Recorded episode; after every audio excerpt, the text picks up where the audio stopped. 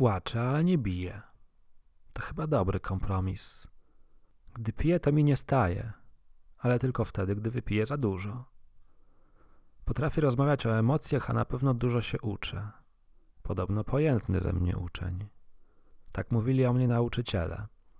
Pojętny, ale przez to również nonszalancki, co miewa zły wpływ na kolegów i koleżanki, którzy nie łapią tak szybko, żeby móc gadać już po 10 minutach od podyktowania zadania. Będzie pani przez niego płakać, mówili również nauczyciele. A w zasadzie to mówiła pani wychowawczyni, gdy Matula przychodziła wyjaśnić przyczyny skonfliktowania z panem, udającym, że uczy informatyki, a już na pewno udającym, że umie pisać strony internetowe w HTML i CSS. Gówna nie umiał. Mimo wszystko postaram się, żebyś nie płakała. Przeze mnie i przy mnie. Nie lubię się kłócić, a w talentowej piątce zmieściła mi się godność. To chyba dobrze wróży, prawda? Płaczę, nie biję, piję, nie palę. Nie palę, bo pani pedagog gimnazjum powiedziała na głos przy całej klasie, że oto narysowane przeze mnie drzewo ma zbyt rozwinięte korzenie, co świadczy o skłonności do nałogów. Jakoś szczególnie mnie to nie obeszło, ale jeśli powiedziała na głos, to chyba nie powinna być panią pedagog. Jak myślisz? Lekarze mówią mi, że nie powinienem już żyć. Dobra reklama, co? Nie powinien, a jednak żyje. Lekarze go nienawidzą, bo znalazł receptę na śmierć. Błędne diagnozy. Życie ze mną to ciągłe stawianie diagnoz. Bywam rozchwiany, ale nadrabiam stabilnością. Gdy boli mnie głowa, biorę pastylkę i przestaje boleć. Nie umieram, mimo przeziębienia. Badam krew i wątrobę i robię to regularnie. Skoro nie powinienem żyć, a jednak żyję, to chyba coś znaczy. Wyniki najlepsze od lat. Pięknie, mogę pić.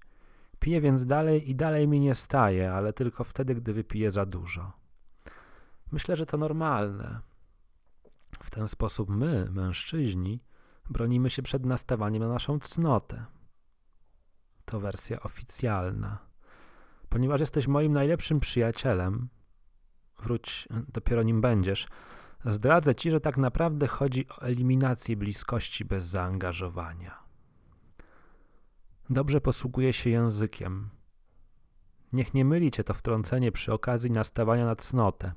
Po prostu lubię słowo i lubię je uprawiać. Podobno mam reputację faceta z darem słowa właśnie. Dla ciebie chciałbym mieć jednak przede wszystkim stary, dobry, dwuczłonowy banał. Nie, ten dwuczłonowy banał to nie kodeks cywilny, mimo podobieństwa skrótu i uprawianej profesji. Choć tak po prawdzie to wcale nie jestem prawnikiem, a sprzedawcą, albo przedsiębiorcą, albo twórcą, na pewno skorpionem. Zresztą, co za różnica. Przecież i tak każdy zawód jest łudząco podobny do tych artystów z piosenki Kazika.